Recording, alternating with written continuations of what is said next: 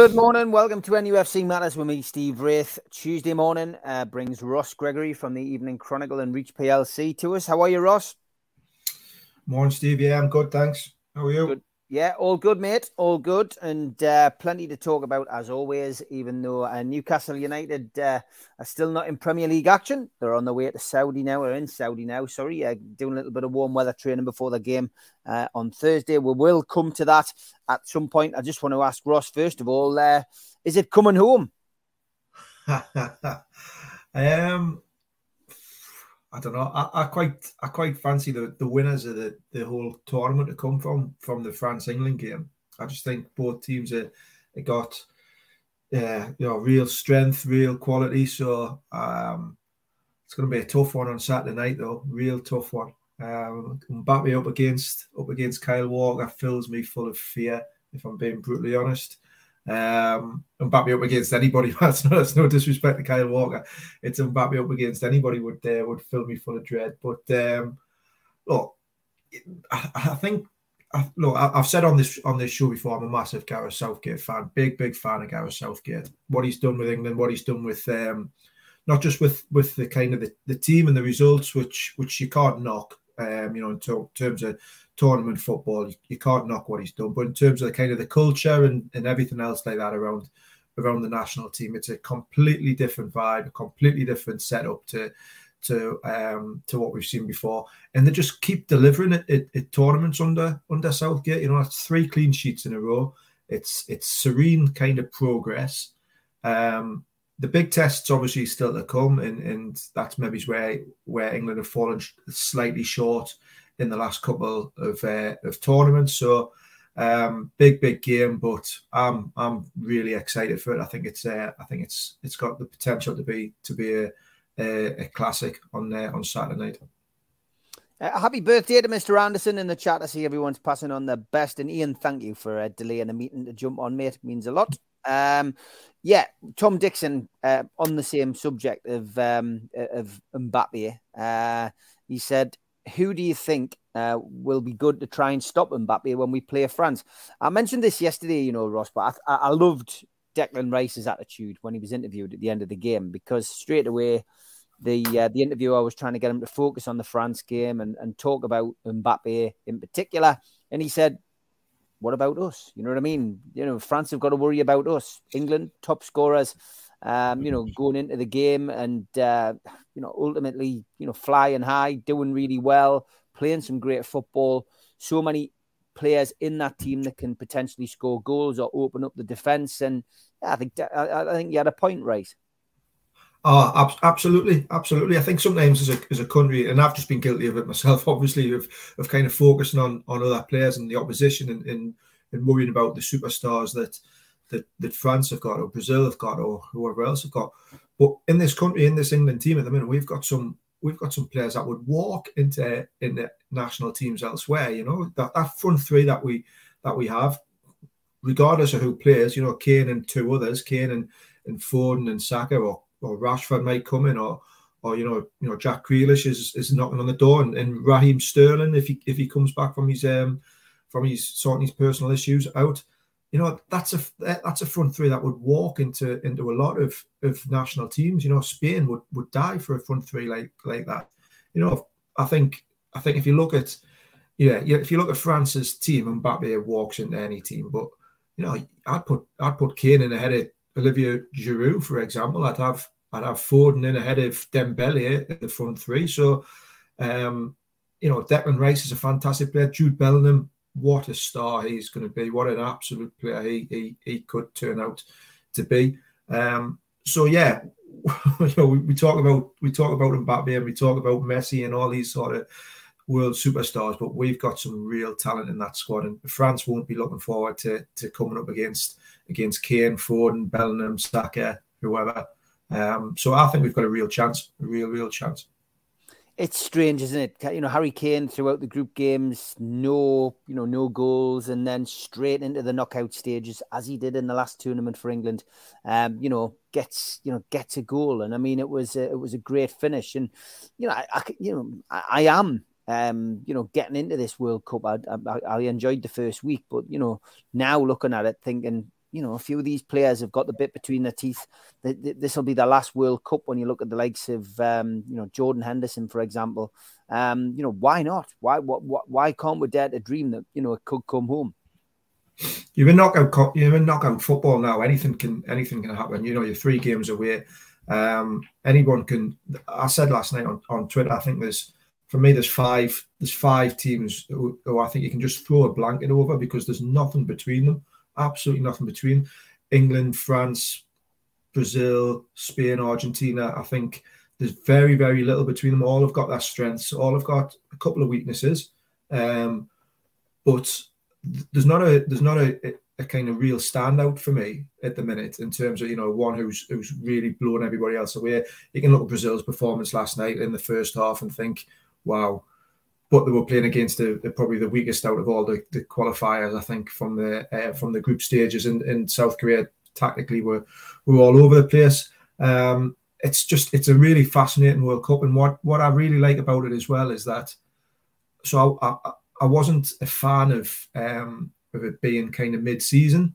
You know, a traditionalist. I, I wanted it in the summer, um, and it, it has taken a little bit of getting used to, but what I think you've seen with this is this tournament is that players are coming in relatively fresh. They're not coming in in in June, July after the after the end of a you know a, a, long season where they might have played 50, 60 games in some cases. You know, a little bit jaded, a little bit tired. They're coming in, you know, in in November, fresh, really, you know, on good form and you're seeing the world's best at the, at, at the very best in a lot of cases, um, and that's made it for made for a, an even more fascinating tournament. So, um, yeah, I think it's I think I think England stand a chance, but but it's knockout football. Anything can happen. You need a little bit of luck, and we'll need a little bit of luck over the next uh, on on Saturday.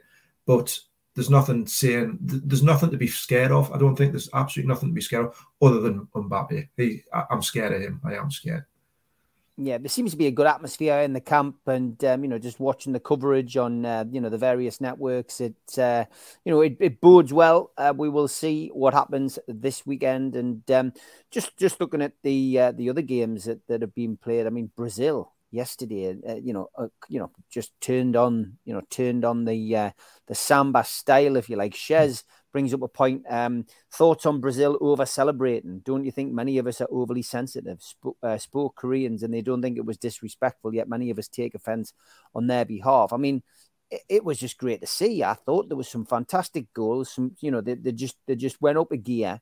Um, and, and, and why shouldn't they celebrate? And that that's what they're renowned for.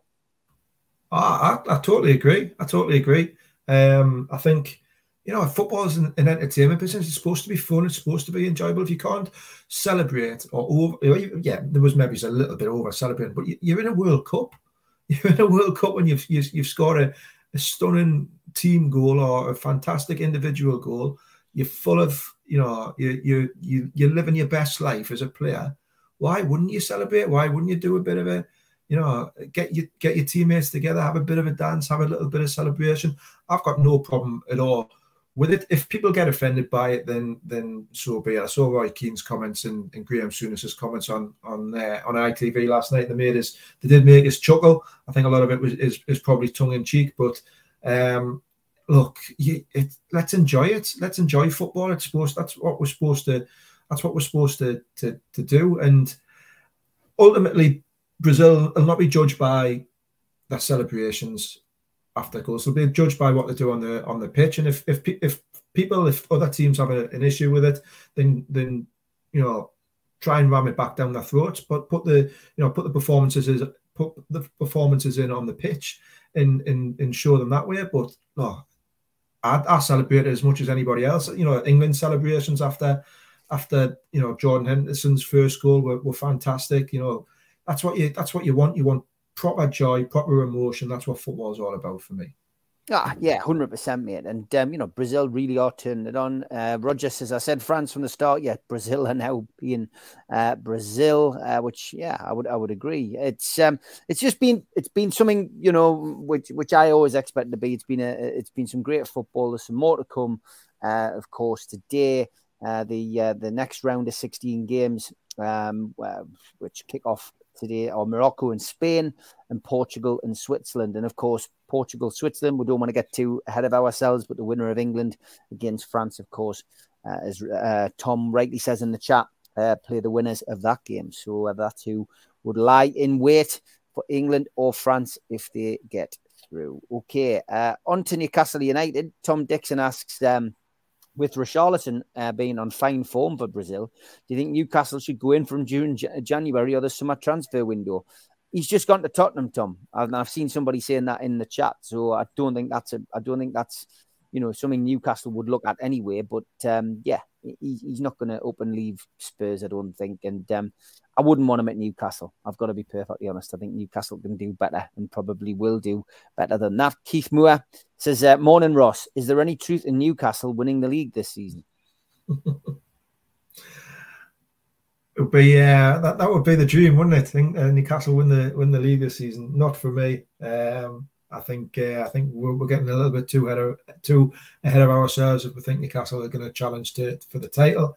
Um, so I think uh, I think I've, I've, said from the start, and I'll, I'll, maintain. I think top eight would be a fantastic achievement. Anything above that is a is a bonus. I know Newcastle are sitting fourth at the minute and or third at the minute, and and you know really. Um, you know, had a had a really strong first half to the season. Let's see how it how it all shakes up after after the January transfer window, after this World Cup break, whether the momentum can can continue. But uh, I think gradual progress, and if if finishing in a, in a European spot, that would be uh, that would represent a fantastic season for me.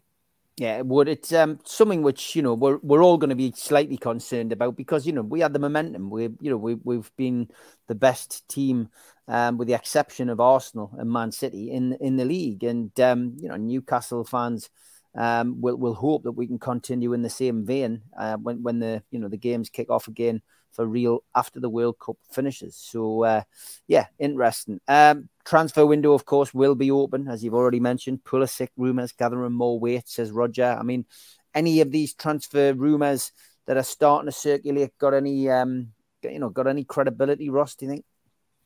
I think I think there's a lot of them do have credibility. It, I, I, think I've explained kind of this on, on the on the show before. That you know the way that the, the transfer system works um, around around clubs like Newcastle and other clubs is that there's never just one kind of target. There's always you know four or five or six targets on a on a list, um, and there's a there's a list put forward to to almost like a, a, transfer committee, and and scouts are watching all sorts of different players, and and and there might be a player who's your number one on your list, but you never, you know, you're not going to put all your all your eggs in one basket. That's why there's often so many any so many links with with different types of players because you know if you're a club and you want to go for let's just say Harry Kane, you want to sign Harry Kane, he's your number one target. Well, you know what's the chances of, of you getting him? You, you know you're going to have to have a, a couple of backups because if this one doesn't come off, then you might have to move to second or third on the list. So you're always trying to keep them them kind of plates spinning, if you like. You're always trying to keep the, the the pan's kind of bubbling under and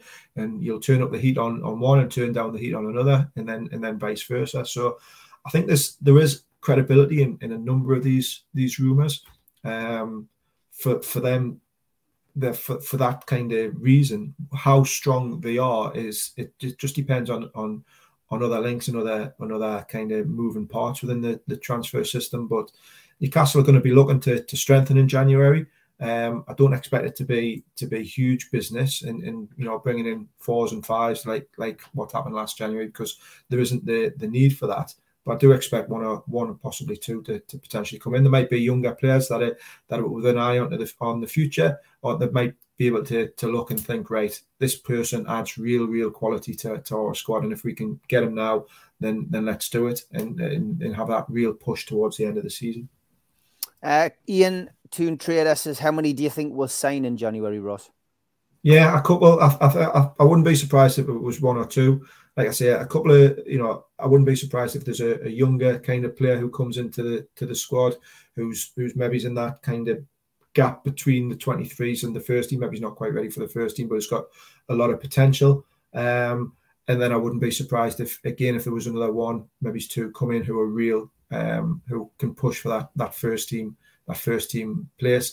A lot will also depend, I suppose, on um, on this on the the kind of the fitness around the squad as well. You know, if if there's a if there's an injury, um, a major injury between now and and kind of middle of January or end of January, the club might have to react to something like that. You know, if Callum Wilson goes down injured and is out until the end of the season, the club might have to, to react to that. Or if, or if there's a, another, you know, an injury to Nick Pope or somewhere else in, in them key positions. I don't think they're going to just buy for the sake of buying, though. It's, it's a it's a well thought out, considered plan.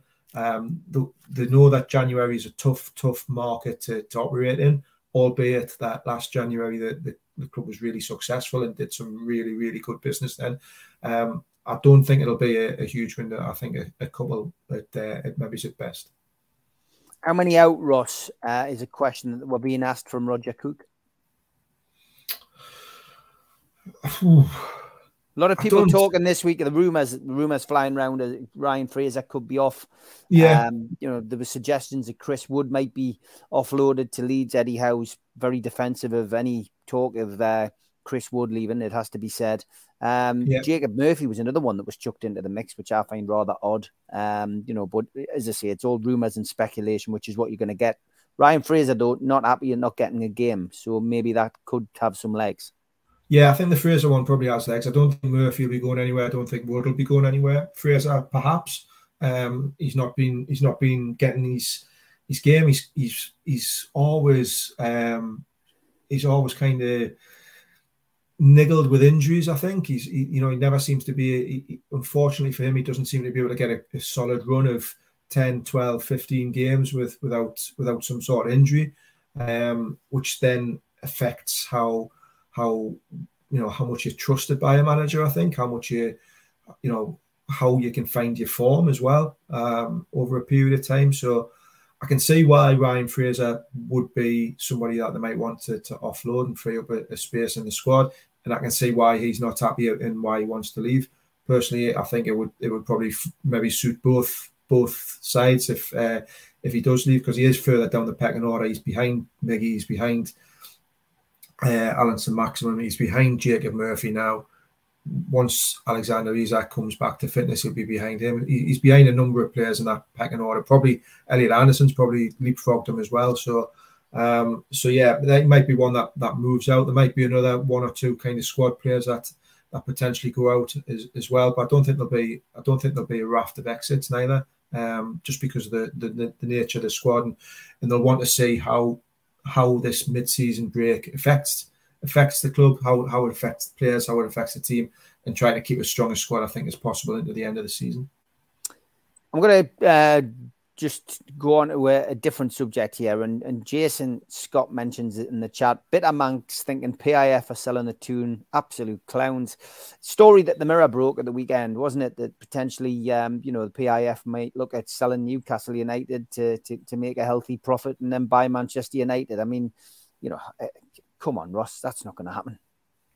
No, I don't think it is. I don't think it is. I think, um, I think in another in another time in another in another world, you know, if PIF hadn't hadn't bought uh, Newcastle when they did, and, and the, the sale hadn't gone through, and Man United had come up for for um for sale, then you know they might have been interested. Then I don't know. I don't know enough about about PIF. I don't know enough about the, the people around them. But what I do know is that all the the, the noises and all the the, the um, pronouncements that are coming from PIF and coming from the club is how um, committed they are to Newcastle United, how they want to build something, how they they, they see this as a as a long term project, and they're not here just to to make a mark and, and then you know cash in and, and move on to something bigger or better. It's not it's not about that for for them. Um, so yeah, I I think you you you know people in and around the club as well, in and around PIF better than what I do, Steve. You know you you know the the, the commitment that that the consortium have to, to Newcastle United. I don't see them them going anywhere. I think they're fully committed to, to the club, fully committed to the region, developing and, and, and building something over a long period of time.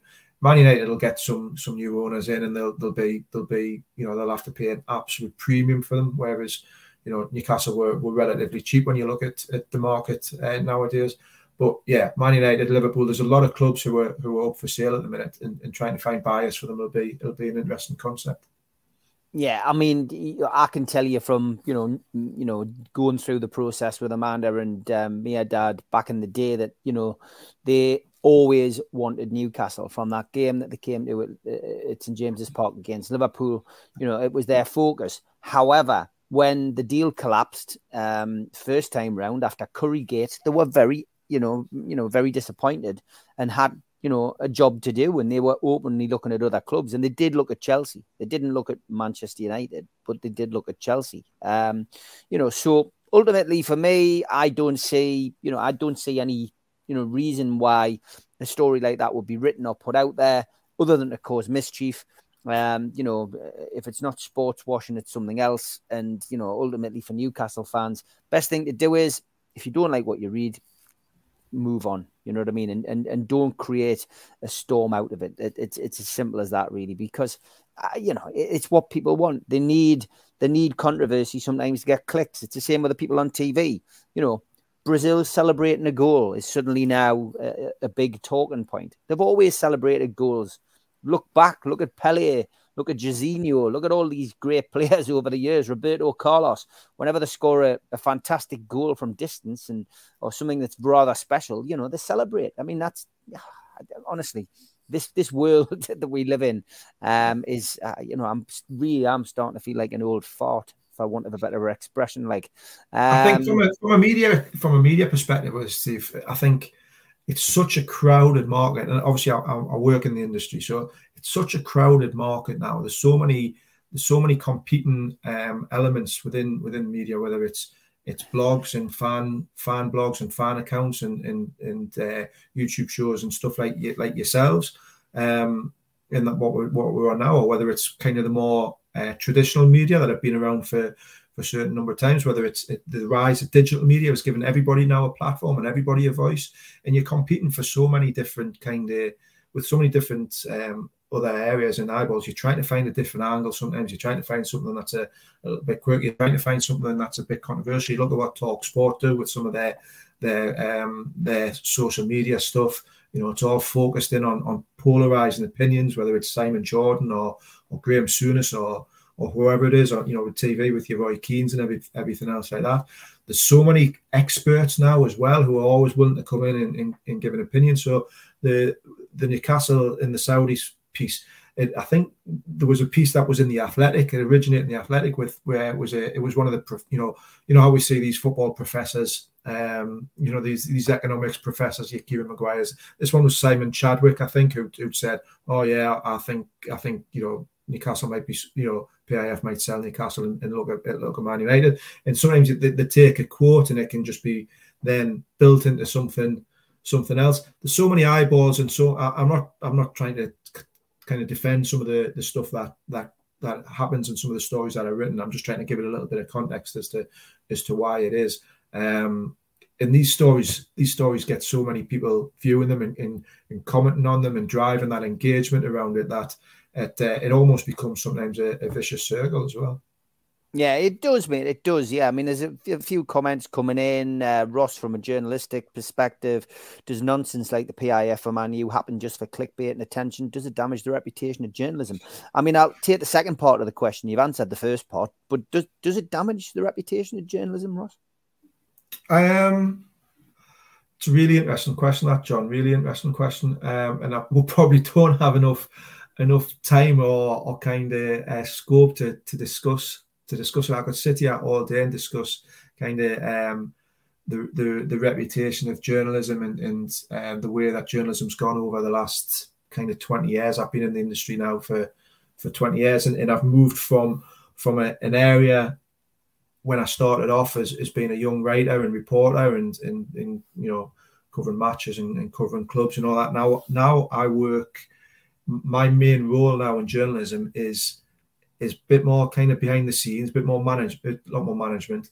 But looking at the brand, looking at, at the reputation of, of, of, of our brands, and and working on how we can make our our brands more um, more trusted, how we can get more loyal readers onto our brands rather than just chasing a headline, which which will get a, a spike on our on our numbers in a short space. That's that's great short term, but what we need is is sustainability. What we in journalism, you know, it's a very very difficult. In, in I'm not, you know, get your violins, our smallest violins in the world, but it's a very difficult kind of market at the minute. It's an industry at the minute. It's changed so much. So, but we need to be sustainable. We need to, to be trusted, and we need to, to have a loyal readers who will trust our brands and keep on coming back and coming back and coming back. The only way you can do that is by well, there's, there's a number of ways you can do it, but, but one of the main is by having really good, strong, trusted journalism in, in, in stories that in reporters that, that people really trust. So some of this, some of the stuff, clickbait, it, I, I get where people are coming from. I can understand why people think like that. But we as an industry I, tr- I promise you, we're, we're trying to make our our products and our brands as trusted as possible because we know that that is the only way that people like yourselves will come back and come back and, and read our stories regularly. Um, at the same time, as journalists, you don't get everything right. No, nobody's got to think. Every, nobody will get everything right, and and sometimes you'll you can make a, an, an honest mistake. Sometimes you can make a you can write a piece of, with the, with a kind of the best intention and the, the best kind of you know the, the best understanding of, of what that is at the time in a, in a story you can move in different different ways shapes and forms so and you've all, always at times got to give different voices are, a, a say and different opinions and we trying to get fans involved a little bit more now and, and readers involved and getting their voices you know some of the stuff i've talked about on on this show where we've we've we've asked for for people's verdicts on, on surveys and, and, you know what would you want to do with St James's Park? What would you want to do with the training ground? Where you know what about the naming rights? All these sort of things that we've discussed previously on this on this show, I think is part of where journalism is moving to as well. Is giving readers and giving fans more of a voice and more of a, a, an identity within our within our brands as well. So I hope that answers the question. I, I fear it probably hasn't. Um, but I'm, I'm, I'm, you know, it's a fascinating subject for me. It's fascinating, obviously, and and I, I, do like to try and give a little bit of context to, to some of the stuff that, that that goes on in in the industry and in journalism when I'm on this show. Yeah, you can only answer for yourself, mate. You can't answer for the you know every journalist you know across the world. So um, thanks for doing that, mate. And uh, we're gonna have a quick ad break. We will be back after this. A big thanks to all of our sponsors, starting off with Skips and Bins. Telephone 0800 25 45 25 3. Email inquiries at skipsandbins.com. The website is www.skipsandbins.com. Easy contract free and pay as you go waste collection. Thanks also to Garden of Healing Dispensary, CBD hemp and cannabinoid specialists. Find them at the thegohd.com.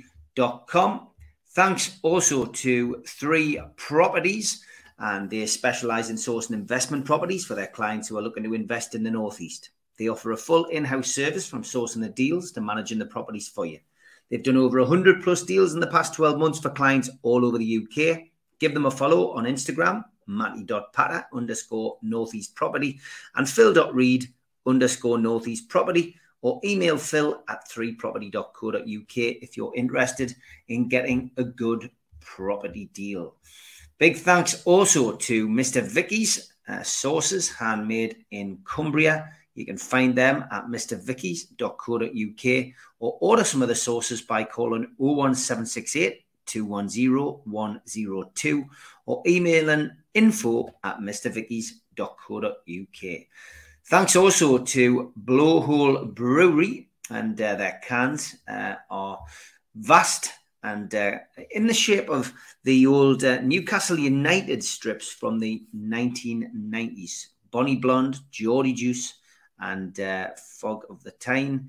Uh, some great beers. Get yourself to blowholebrewery.co.uk to order your cans in for the festive period. Thanks to Media Arts uh, for all the help with the video side of things. And thanks to qtechshop.co.uk the makers of pool tables and snooker tables in Wallsend, Newcastle. If you want to subscribe to the channel, hit the subscribe button on the bottom right hand corner, hit the like button and click share. please join the channel as well to support us.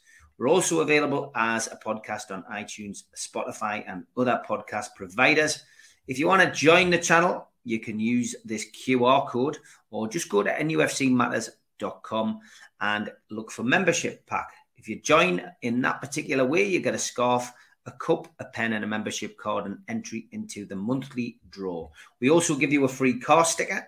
All you need to do is subscribe to the show and then email john at nufcmatters.com to claim it. We also support the food bank on this channel, nufcfansfoodbank.co.uk. Go to that website and make a virtual donation today. Couple of events coming up. Paul Gascoigne is at the Fed on the 4th of December. Contact the Fed in Dunston and Gateshead for more information. And Peter Beardsley, 20 tickets left for this, is at St Dom's Catholic Club in Newcastle on the 10th of February next year. Uh, contact St Dom's uh, via their contact details on their website or on Twitter.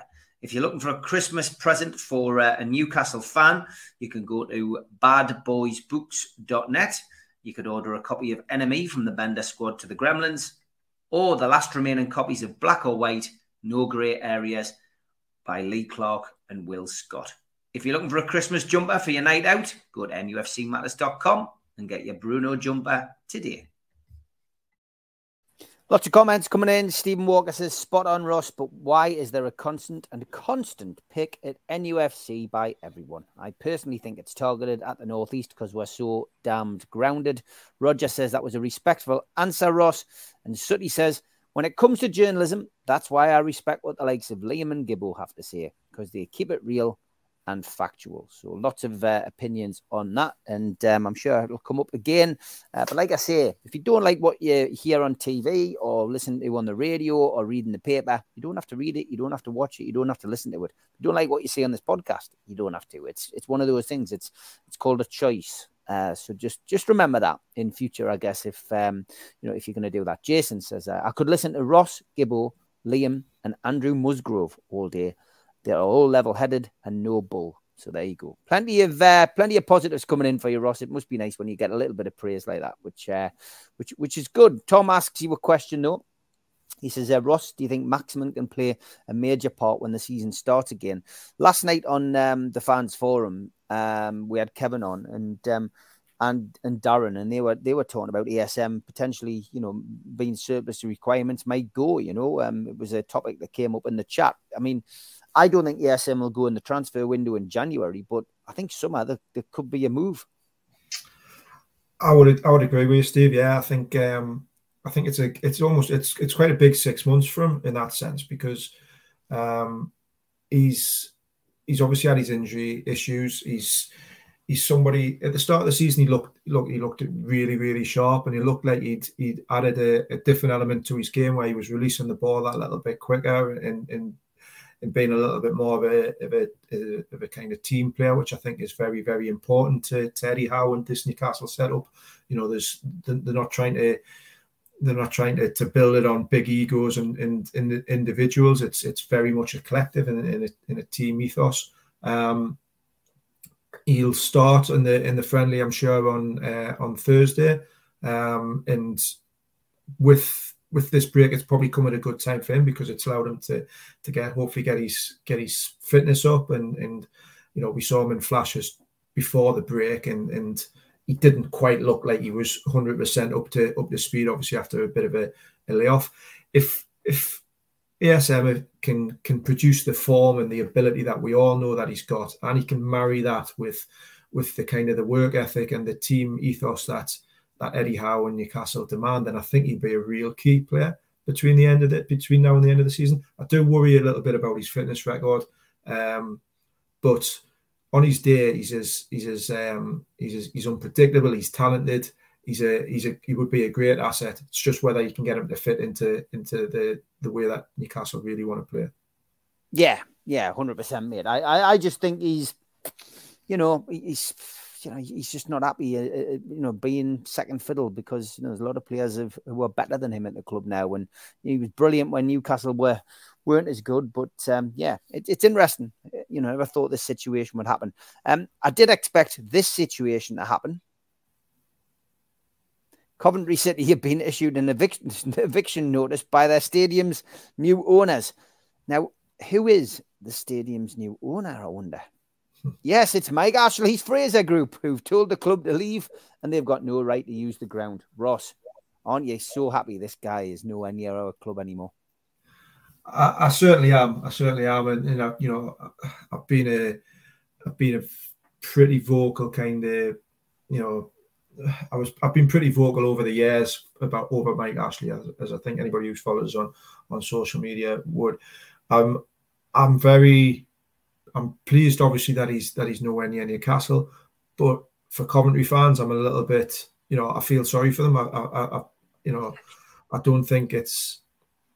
I just worry for them. I worry for them, and I worry for for any for any club that obviously has has ownership issues, that has um, financial issues, because um, I, I, would hate to see any club in in in, in trouble, in turmoil, in, in danger of going out of business. In Coventry, have had no luck whatsoever over over recent years. Some of it, obviously, you know, self inflicted, but I'm talking mainly about the fans. You know, the fans have had you know have had no luck, and and let's see how, how this one plays out. Um, I wouldn't be surprised if it's if it's a, maybe it's a precursor for for Mike Ashley coming in and and maybe he's looking at, at full kind of ownership of the of the club at the minute. It's he, he's obviously snapped up the um, up the ground, or, or the Fraser Group or have, have, snapped up the, the ground and and uh, are, are, kind of making their you know putting their weight around and making making that, that presence felt. So um yeah, it's a it's a real interesting one to keep an eye on. Um, like you say, I'm I'm I'm really pleased he's, he's Mike Ashley's nowhere near um, Newcastle now, but hopefully for Coventry fans, it, it all works out um, for the best.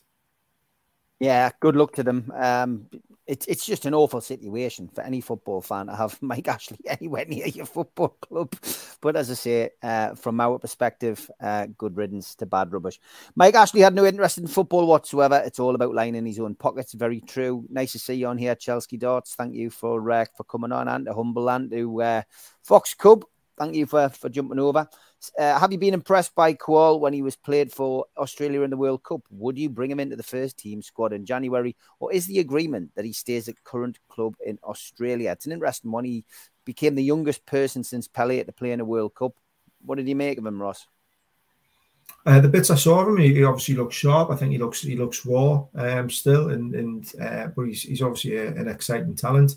Um, uh, it'll be interesting to see what they do. I think you. I think the the the the work permit issues need to be resolved, and it might be that he goes out on, on loan to a to a club in Europe to, to get a little bit more experience. I think that's probably be the, the maybe the, the best the best avenue from the best route from. Um, but it, it, it kind of goes back to what we what we talked about or touched about earlier on in terms of bringing those young players into the into the squad, picking up some of the best young talent in a, in and around the um, well around the world really if you if if you look at where where the club's scouting. And and then seeing if they can develop them you know it's a model that's worked pretty well for for other clubs you know.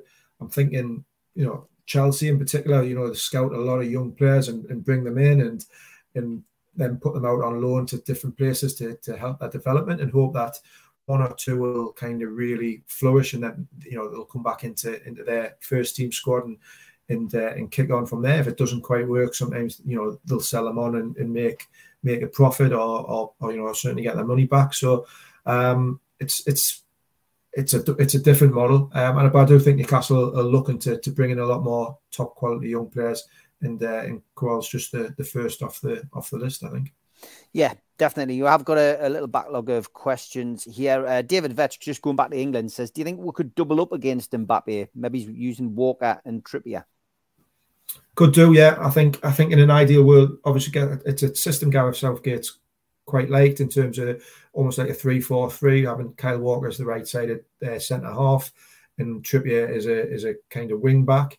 Um, and I, I, I'm fairly certain that'll be that'll be going through his his his thoughts. The problem that you've got now, though, is that if you play that system, that three kind of three-four-three system, is who do you drop out the out of the midfield three? You know, Declan Rice, I don't think you can drop. Bellingham, you can't drop. Henderson's been superb for the last two, two or three, two games. You know, he's been he's been outstanding, and, I, and I'm a big Jordan Henderson fan. I don't think you can drop any of them three. So how do you? It, it's you know, do you change your team to, to try to counter one player, or do you keep what's worked well for for your for, for England, which is which is that midfield three's been been been excellent, and the front three's been really good as well. So I'd be surprised if he changed ultimately from a from a kind of four three three. That's that's worked so well. He might just tweak it the personnel and have have Declan Rice playing slightly right sided or Henderson playing slightly right sided to help help Kyle Walker out. But um, but we'll see. Yeah. I was just chatting to my mate on uh, chat last night. Said Stephen Walker, and he said he would. Wouldn't it be great if Newcastle would try for Bellingham? Do you think the bar is too high? I mean, what a player he is. 19 years of age, uh, getting plaudits from everybody watching England, you know, even his own players, Phil Foden saying there's not a fault in his game. Um, Real Madrid potentially interested. I'm afraid when the Galacticos come calling Ross, I think St James's Park might have to wait just a little bit longer.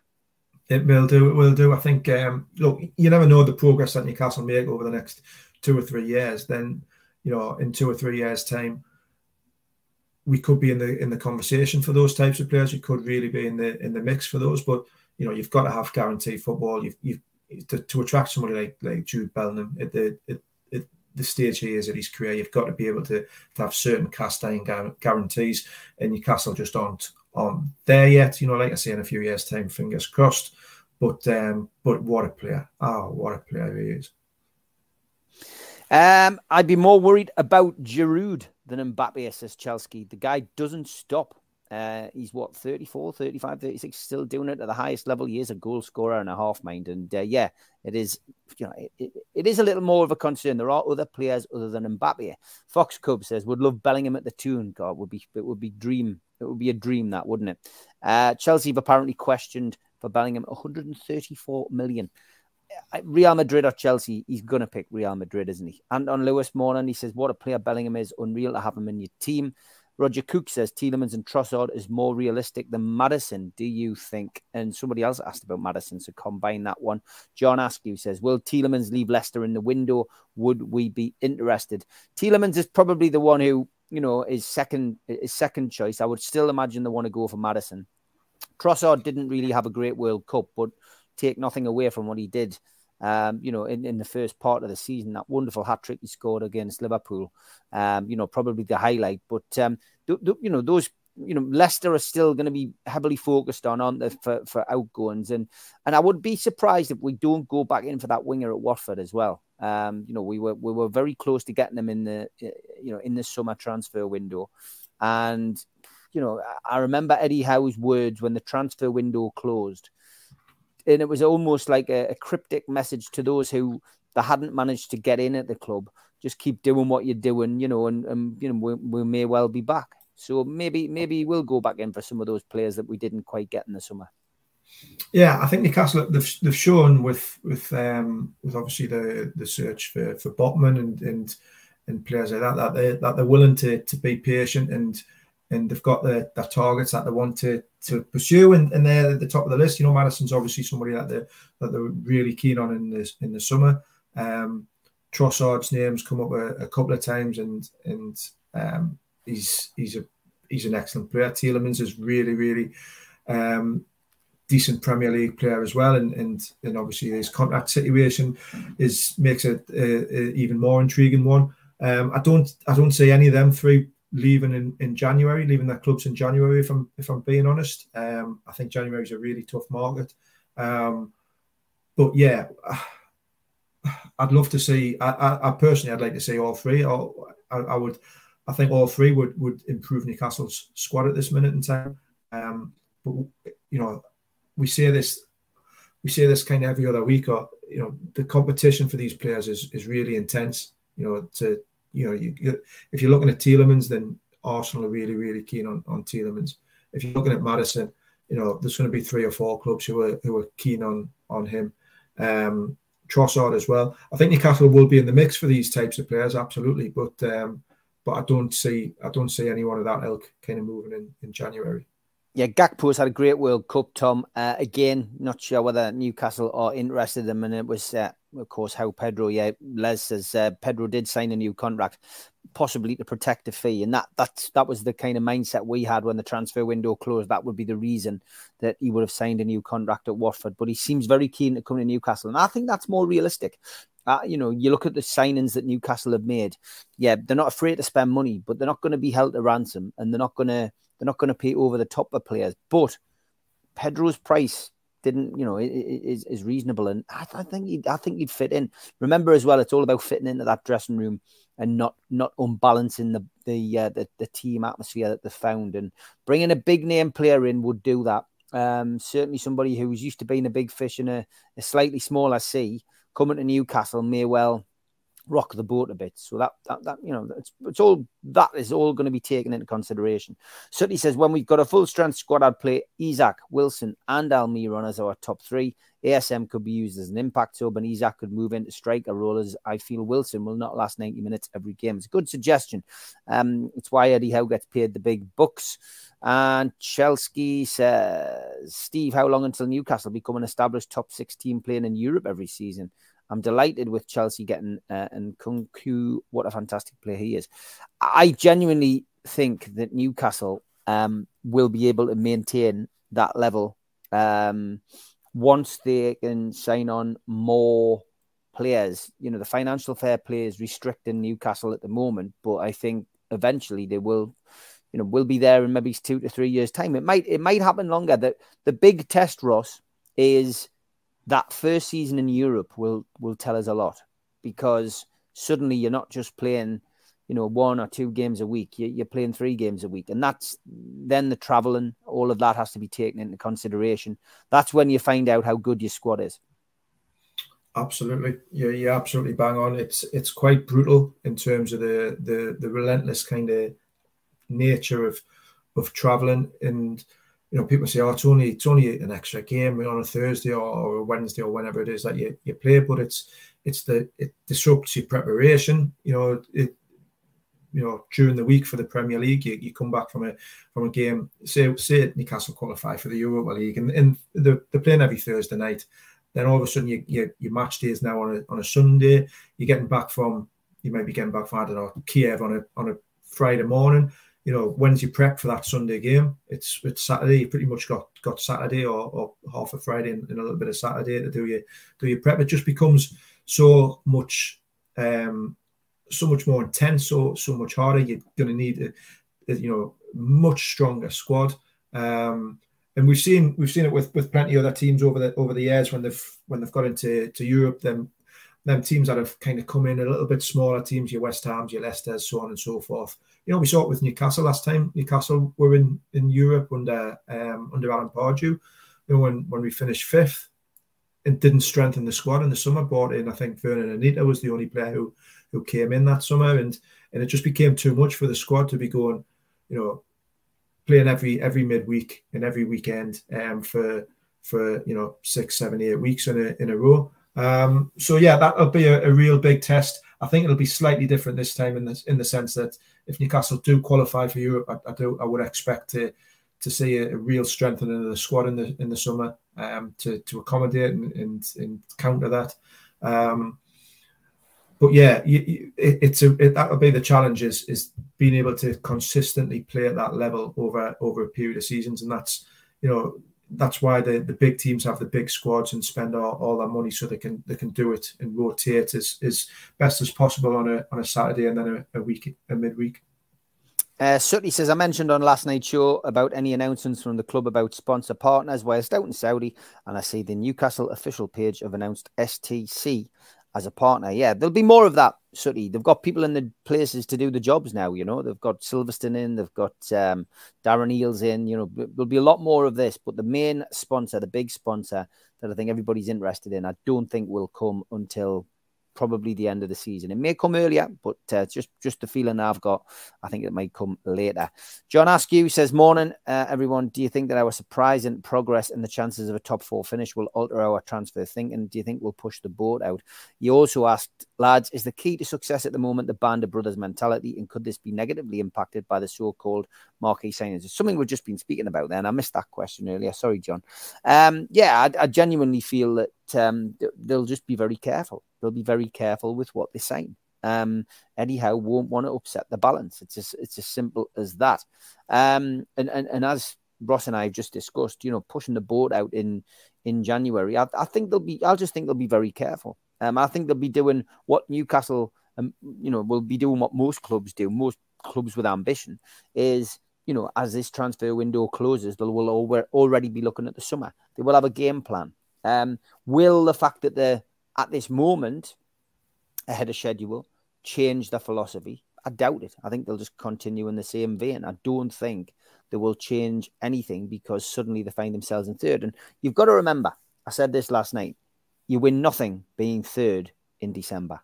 You know what I mean? A lot can change. We could have a horrendous January and suddenly Newcastle are out of the European positions. You could be out of the Carabao Cup and you could be out the FA Cup and suddenly everyone's everyone's depressed and it's you know all of that all of that negativity surrounds it and that's what you've got to be prepared for you just got to be prepared i don't think that will happen by the way that's what i'm saying it football football changes ross doesn't it and you you should never be surprised with what happens in football no, I mean it's a really, really long season. I've said this before. We don't know what the impact of this this little break's going to have done uh, for the World Cup. If it's going to, if it's going to, you know, affect team's momentum. You know, Newcastle had, had really strong momentum going into the into the break. How do you come back out of this? How do you prepare? How do you, you know what's you know nobody's nobody's had this before. So um, all all the clubs are in the same boat. So it'll be interesting to see how how teams kind of come back after after uh, after the uh, after the break. You always used to see kind of the odd surprise result, didn't you, over Christmas and Boxing Day and New Year's Day because teams are playing every two or three games and every two or three days, and, and there used to be the odd little shock result where, where you know a bit of a coupon buster. Will you see that again? Um, we just don't know. And then coming into into kind of the, the March April time where it's the real business end of the season, we've seen it before where you, you have teams that are, that are you think right West Ham nailed on for for you know, a, a top four finish, going to going to upset the apple cart, in the Champions League, and they, just because of the, the, the relentless nature of it and the, the long old season, they just fall away at the end because the squads aren't quite strong enough or the players aren't quite, um, you know, mentally strong enough, if you like, or, or, you know, willing to able to to handle them big pressure, big pressure moments.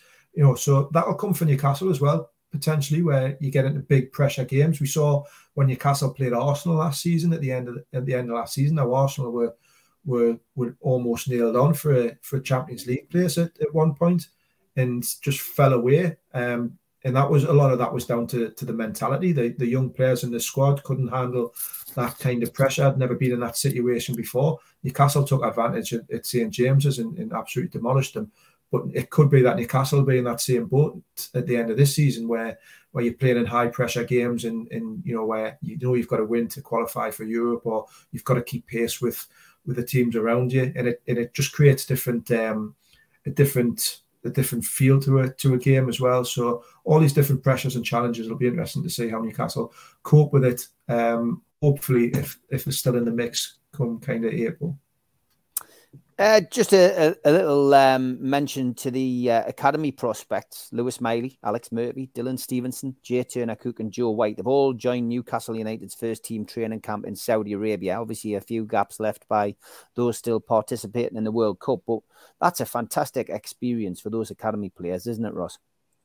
It is. It's a it's a great it's a great um, experience, even if they don't get many minutes, even if they don't um, even if they don't appear on the on the pitch at all. Just to be in and around the squad, training every day with um, with world class players um, under under some really top draw coaching with with you know with Eddie Howe and um, and his management and coaching team. It'll just be such a fantastic experience for them, and it's great to see. It's what we should be doing as a club. I think is is exposing those young uh, players to to um, to the best training and the best um, the, the best facilities and everything else like that, showing them that there's a there's a pathway there if they're good enough and they work hard enough. Um, because I don't think that pathway has always been there, or, or you know, I don't think that the talent pool's necessarily always been as, as high as well. But there's some really good uh, young players in there. Lewis Miley's really um, highly highly thought of within the, the club, and he's he's made um, he's you know he's he's made an impact at, at under 21s level. Um, Dylan Stephenson's a, a, good young prospect. Turner Cooke's a, you know, Joe White. There's, there's some really, really good, strong uh, players in there. Hopefully, one of them or two of them will, will, hope, will come through, get some good good minutes, and, and, and force their way into the first team squad like Elliot Anderson's done. Uh, Shez says, I was never expecting any trophies. I just wanted to fall back in love with my club. So now there's hope for our future. I don't see a point of feeling down if our season doesn't finish top four. That's a great attitude to have. Let's talk about PIF selling the towns, uh, the Toon, says Derek, uh, and going in for Man U is laughable on a business sense. Man U have peaked and Newcastle are nowhere near their peak. Fox Cub says it's the first time I've uh, been on this channel. Uh, came here for a good listen. I'm loving the info. I might just end up an armchair expert. Thanks for your support. Alan says Ross and Steve, the last 50 years on Boxing Day, we've lost 29. Uh, we've won 10 and uh, no drawn 10 and won 11. Our record is horrible over Christmas, so I'm keeping my feet on the ground. That's when we haven't had a, a break, Alan. So maybe things will change. Let's see. Uh, John says, I get your point, Ches, but we can all dream. Nice to be miles ahead of schedule. And uh, Les, in reply to Ches, says, uh, With you there, Ches, it's just great to be a Newcastle fan, and that's not going to change if we don't make top four. If we do, it'll be phenomenal. And um, Tom, we did talk about Garang Kuol a little bit earlier, so I'll, I'll miss that one. And Ches just replying to people in the chat. I couldn't agree more. The dreaming is part of the journey. I'd even venture to say that the dreaming is even better than winning multiple trophies every year. Getting back to England, then we'll finish with Toon Trader Ian. Do you not think that Kane looks two yards slower than last season? Not watched enough of him in the English Premier League to say, but I think he is still carrying that ankle knock. I think he's still carrying the knock, Ross. Um, and he, of course, of course, he's going to get slower. He's getting, you know, he's not, he's not getting any younger. Um, you know, I think as well the position that he's playing in at, at uh, Spurs is probably impacting on on how he plays international level. When you play your club football in a certain style, it's difficult sometimes to readapt to playing your old way. But um, but like Bobby Robson when he came to Newcastle, he changed Shearer's style, and you know he got him an extra few years, and he scored a few more goals to to become the Premier League's top scorer. But um, but yeah, look, Harry Kane is still a dangerous player on the world stage for England. Oh, 100%. Uh, we don't have a better striker at the minute. We don't have a better striker in, in England. You know, we're all Callum Wilson fans, obviously, and, and, um, and it's great to see him getting some minutes and, and making a bit of an impact there. But if we're being brutally honest, which which we always should be, you know, Harry Kane is a is a cut above.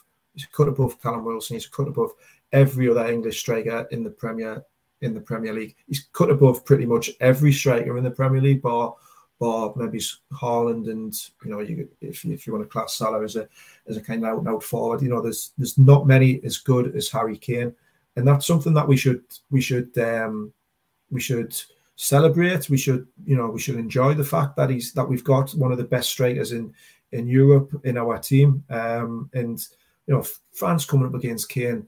Um, they'll know that that they'll be in for a tough test.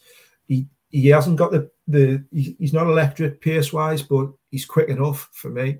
Um, he, he certainly showed, you know, for that second goal when he when when the break was on, he, you know, he, he he's quick enough for for getting into them goal scoring positions. Sometimes I think a lot of a lot of us would like to see Kane play a little bit higher up the pitch sometimes for for England, but it's part of the system. He drops in, he links the play up. It allows midfield runners like Bellingham and Henderson and, and then the wide players to, to run in behind and, and drags defenders into areas that they don't want to come into. You know, there was a really good piece of um, analysis I saw off the off the Senegal game. I can't remember who it was who it was off now, uh, but there's a really good piece of analysis about how how Kane's movement allowed um, allowed Henderson and, and Bellingham some some space to break into.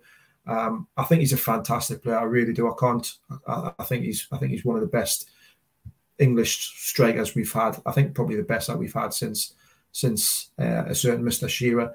Um, he'd probably go on and break Shearer's Premier League record as well, unfortunately. But uh, but I, you know I can't speak highly enough of him, and and to have him as our focal point in a in a really good, vibrant, energetic, pacey attack, I think it, it suits England really well. Yeah, I agree, mate. Okay, uh, England quarterfinals against France. You know what I'm going to say, Ross? What's your prediction? Um, oh dear me.